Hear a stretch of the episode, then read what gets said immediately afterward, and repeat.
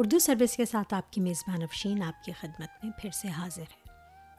چلیے مینا کماری ناز کی کہانی کو جاری رکھتے ہیں۔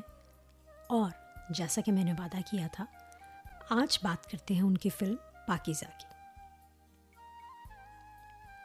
کمال امروہی کا کہنا ہے کہ انہوں نے فلم پاکیزہ کی کہانی اور ہر جملے کو لکھتے وقت مینا کماری کو سامنے رکھا۔ وہ اپنی محبوب بیوی مینا کماری کو ایک لازوال تحفہ دینا چاہتے تھے۔ جیسے شاہ جہاں نے ممتاز کے لیے تاج محل بنایا، کمال امروہی نے مینا کماری کے لیے فلم پاکیزہ بنائی۔ اس فلم میں کمال امروہی مینا کو خوبصورتی کے سانچے میں ڈھلی ہوئی افسردہ، رجائی، خود اعتماد، شاداب، بے کیف، چالاک اور پرکشش دکھانا چاہتے تھے۔ ایک پیچیدہ کردار جس کی بہت ساری پرتیں پاکیزہ فلم کا آغاز اٹھارہ جنوری انیس سو اٹھاون کو ہوا۔ اس وقت یہ بلیک اینڈ وائٹ میں بننے والی تھی۔ کمال امروہی مغل اعظم کی ٹکر کی فلم بنانا چاہتے تھے، جس کے لیے بہت پاپڑ پہ لے گئے۔ اصلی زیورات کی تلاش میں وہ بنارس جے پور اور تریوندرم گئے۔ انیس سو اکسٹھ میں فلم کی شوٹنگ کا آغاز ہوا۔ اشوک کمار کو فارسٹ آفیسر کے رول میں لیا گیا اور مینا کماری کو صاحب جان کے۔ انیس سو اکسٹھ سے انیس سو چونسٹھ تک فلم پر کام ہوتا رہا، لیکن مینا کماری کافی مصروف تھی اور باقی فلموں سے وہ ہر مہینے کچھ ہی دن پاکیزہ کی شوٹنگ کے لیے دے پاتے۔ پاکیزہ فلم کا انحصار صرف دو لوگوں پر تھا۔ کمال امروہی، جو اس فلم کے کہانی کار پروڈیوسر اور ڈائریکٹر تھے اور مینا کماری یعنی صاحب جان، جس کی یہ کہانی تھی۔ جیسے جیسے میاں بیوی کے تعلقات ہوتے، ویسے ہی فلم کا کام چلتا۔ کبھی فلم کا کام تیزی سے آگے بڑھتا اور کبھی بالکل ہی رک جاتا۔ چلیے، اب آپ کو ایک گیت سنواتی ہوں، جس سے پاکیزہ فلم کا آغاز ہوتا ہے۔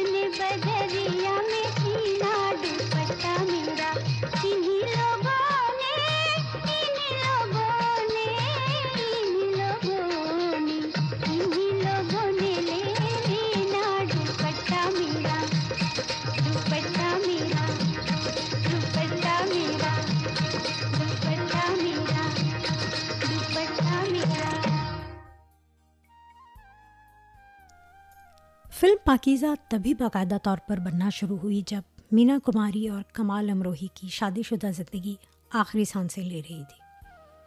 انیس سو چونسٹھ تک فلم کا تھوڑا بہت ہی کام ہوا تھا اور کمال امروہی چالیس لاکھ روپے خرچ کر چکے تھے۔ زیادہ تر پیسہ عالی شان سیٹ بنانے میں خرچ ہوا تھا۔ اب جب مینا کماری نے ناراضگی میں کمال امروہی کا گھر چھوڑا تو وہ سخت مشکل میں پڑ گئے۔ اب اگر وہ کوئی نئی ہیروئن لیتے تو دوبارہ سے فلم بنتی اور پچھلا کام ضائع ہو جاتا۔ مینا کماری کے نام کے بغیر مارکیٹ میں انہیں کوئی کسی نئی ہیروئن کے ساتھ قرضہ بھی نہ دیتا۔ اور وہ پاکیزہ فلم جس کی کہانی اور ہر جملہ، ہر گیت انہوں نے مینا کماری کے لیے لکھا، اس میں وہ کیسے کسی اور کو ہیروئن لے لیتے؟ فلم کا کام مکمل طور پر ایک سال کے لیے ٹھپ ہو گیا۔ اب اشوک کمار جو فلم کے ابتدائی ہیرو تھے، اب ان کو باپ اور بڑے بھائی کے رول ملنے لگے۔ اب ایک اور مشکل پیش آئی کہ اگر فلم دوبارہ شروع کی جائے تو ایک نئے ہیرو کو بھی ڈھونڈنا پڑے گا۔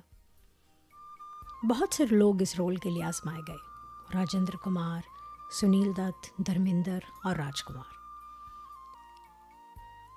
دھرمندر اس فارسٹ آفیسر کے رول کے لیے بہت موزوں تھے اور کمال امروہی کو بہت پسند بھی آئے۔ لیکن انہی دنوں یہ چرچا ہوا کہ دھرمندر اور مینا کماری کا فیئر چل رہا ہے۔ اب کمال امروہی نے دھرمندر کو کاسٹ سے الگ کر دیا۔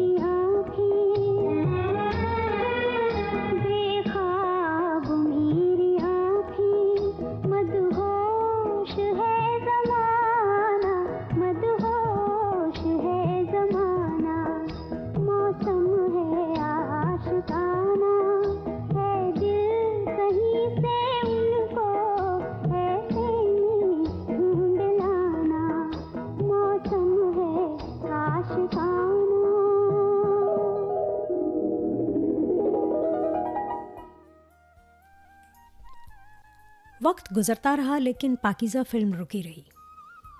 آخرکار اپنی انا کو بالائے طاق رکھتے ہوئے کمال امروہی نے مینا کماری کو خط لکھا اور فلم میں کام کرنے کی التجا کی۔ اب انیس سو اڑسٹھ میں مینا کماری کو بھی کچھ فرصت تھی کیونکہ اشوک کمار کی طرح انہیں بھی بڑی بہن کے کردار ملنے لگے تھے۔ مینا کماری کی خرابی صحت کے چرچے ہونے لگے تھے اور کوئی بھی انہیں اب ہیروئن کے رول میں کاسٹ کرنے کے لیے تیار نہیں تھا۔ انیس سو انسٹھ سے انیس سو اکہتر تک لگاتار مینا کماری اور کمال امروہی فلم پر کام کرتے رہے۔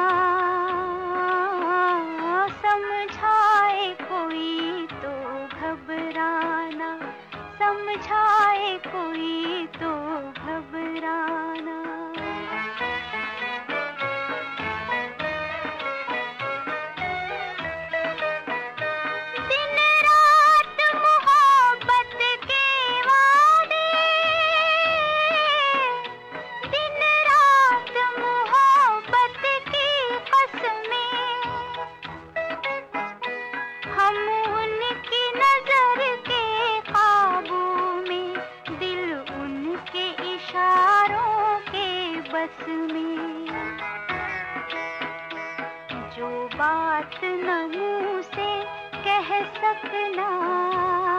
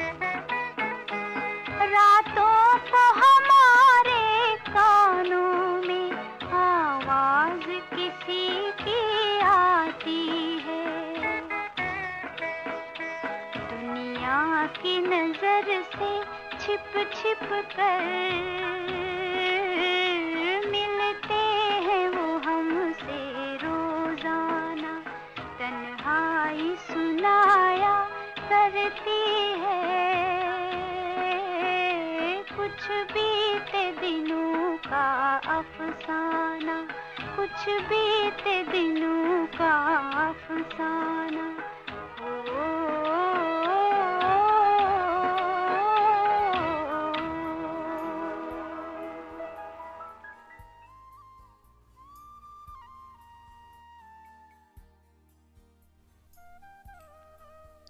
پاکیزہ فلم کی ایک آؤٹ ڈور شوٹنگ تھی۔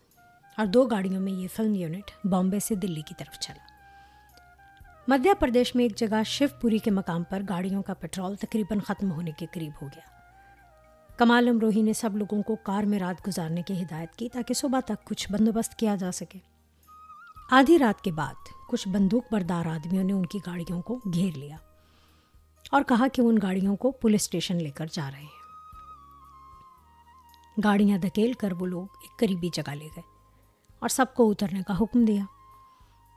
کمال امروہی نے گاڑی سے اترنے سے انکار کر دیا اور کہا، جو ان سے ملنا چاہتا ہے یہیں آ کر مل لے۔ اتنی دیر میں ایک جوان ریشم کے کرتے پاجامے میں ملبوس باہر آیا اور پوچھا کہ آپ کون ہیں؟ میں کمال امروہی ہوں۔ شوٹنگ پر جا رہے تھے کہ گاڑیوں کا پیٹرول ختم ہو گیا۔ شوٹنگ سے وہ آدمی سمجھا کہ وہ کوئی شکاری پارٹی ہیں اور شکار پر جا رہے ہیں۔ لیکن جب اس نے مینا کماری کو دیکھا تو سمجھ گیا کہ فلم کی شوٹنگ کی بات ہو رہی ہے۔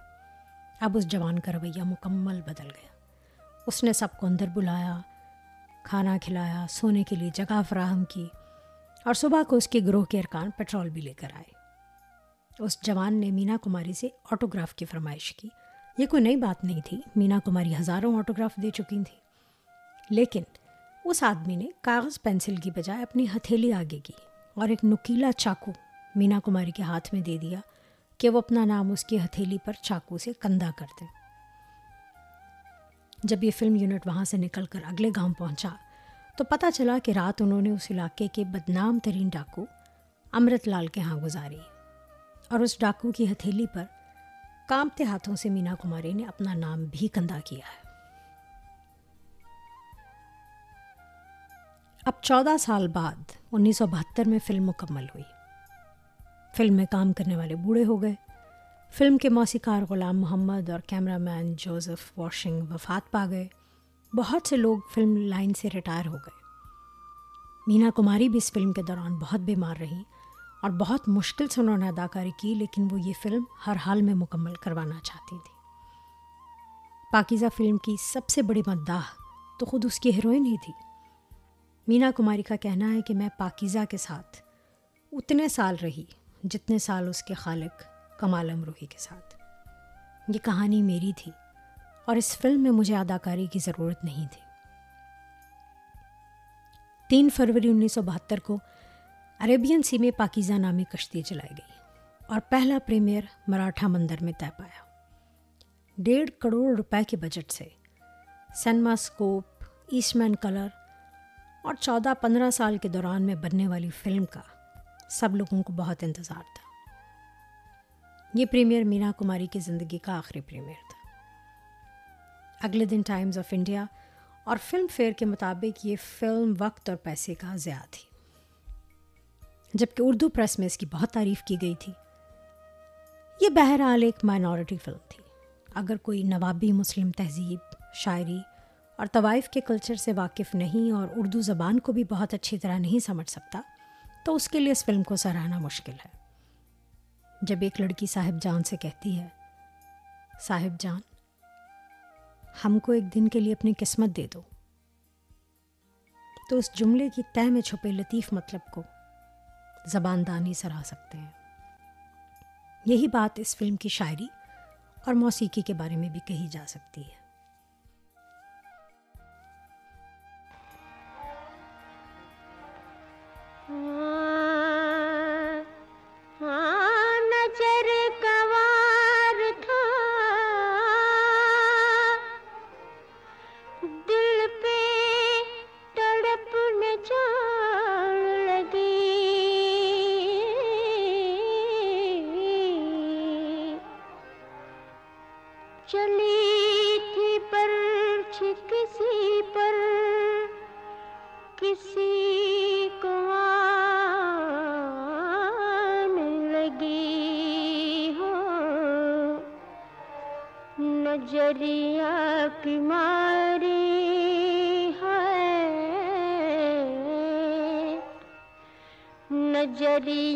ماری مری مری کئیا نجریا کی ماری۔ مری مری بیا نظریا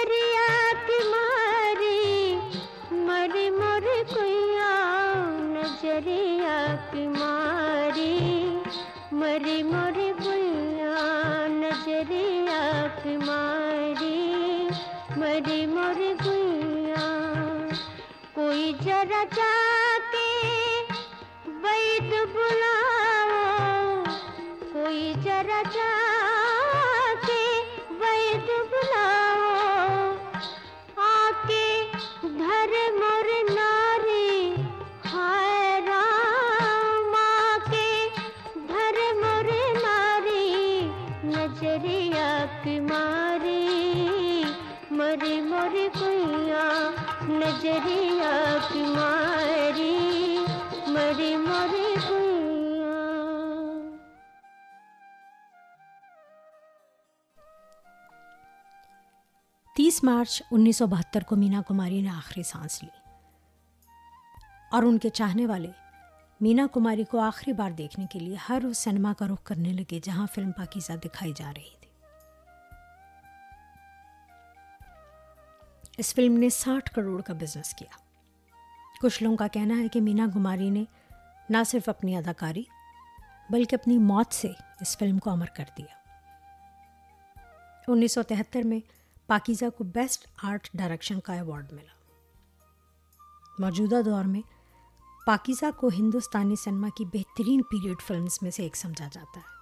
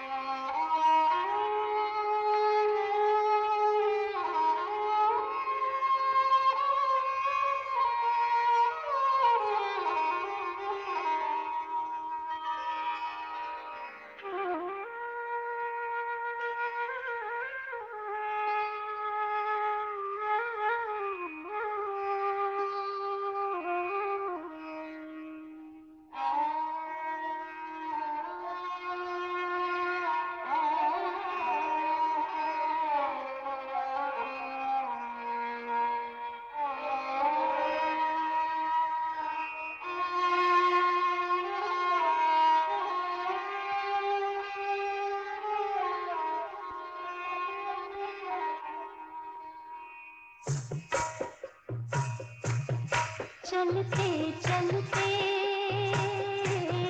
چلتے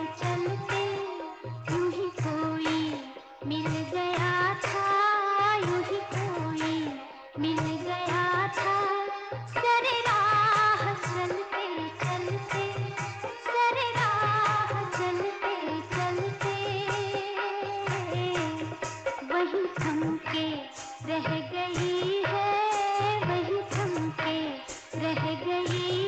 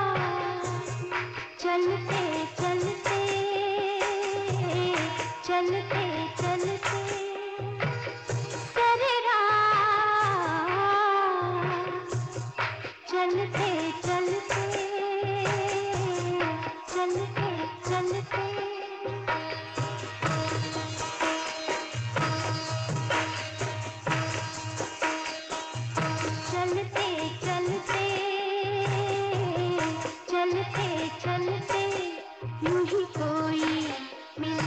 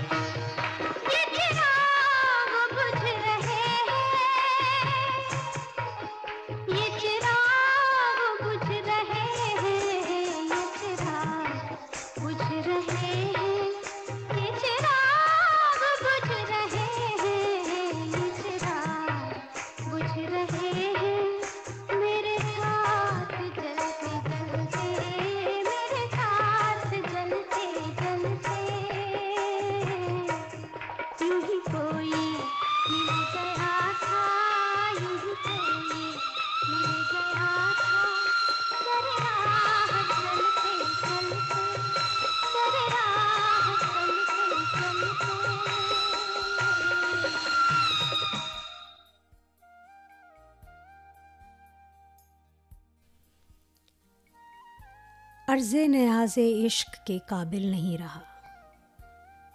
عرض نیاز عشق کے قابل نہیں رہا۔ جس دل پہ ناز تھا مجھے، وہ دل نہیں رہا۔ اپنی میزبان افشین کو اجازت دیجیے آپ کو مینا کماری ناز کی شاعری اور آواز کے ساتھ چھوڑے جاتی۔ یار زندہ، صحبت باقی۔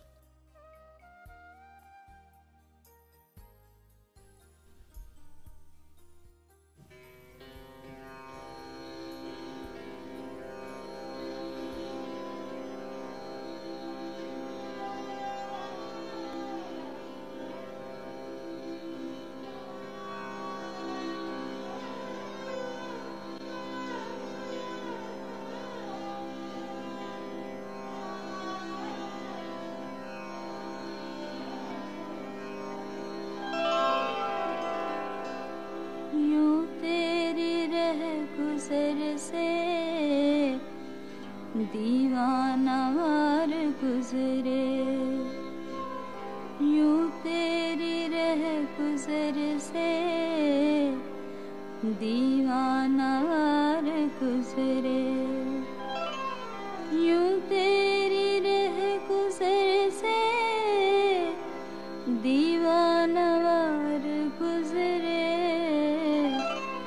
کاندھے پہ اپنے رکھ کے اپنا مزار گزرے۔ کاندھے پہ اپنے رکھ کے اپنا مزار گزرے۔ یوں تیری رہ گزر سے دیوانہ وار گزرے۔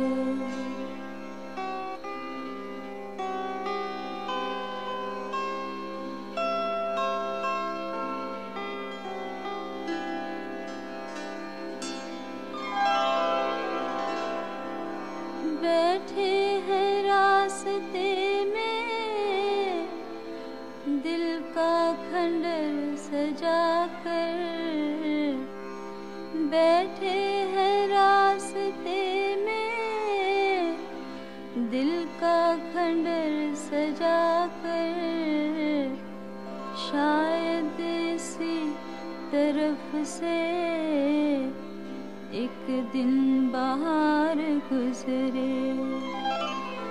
شاید اسی طرف سے ایک دن بہار گزرے۔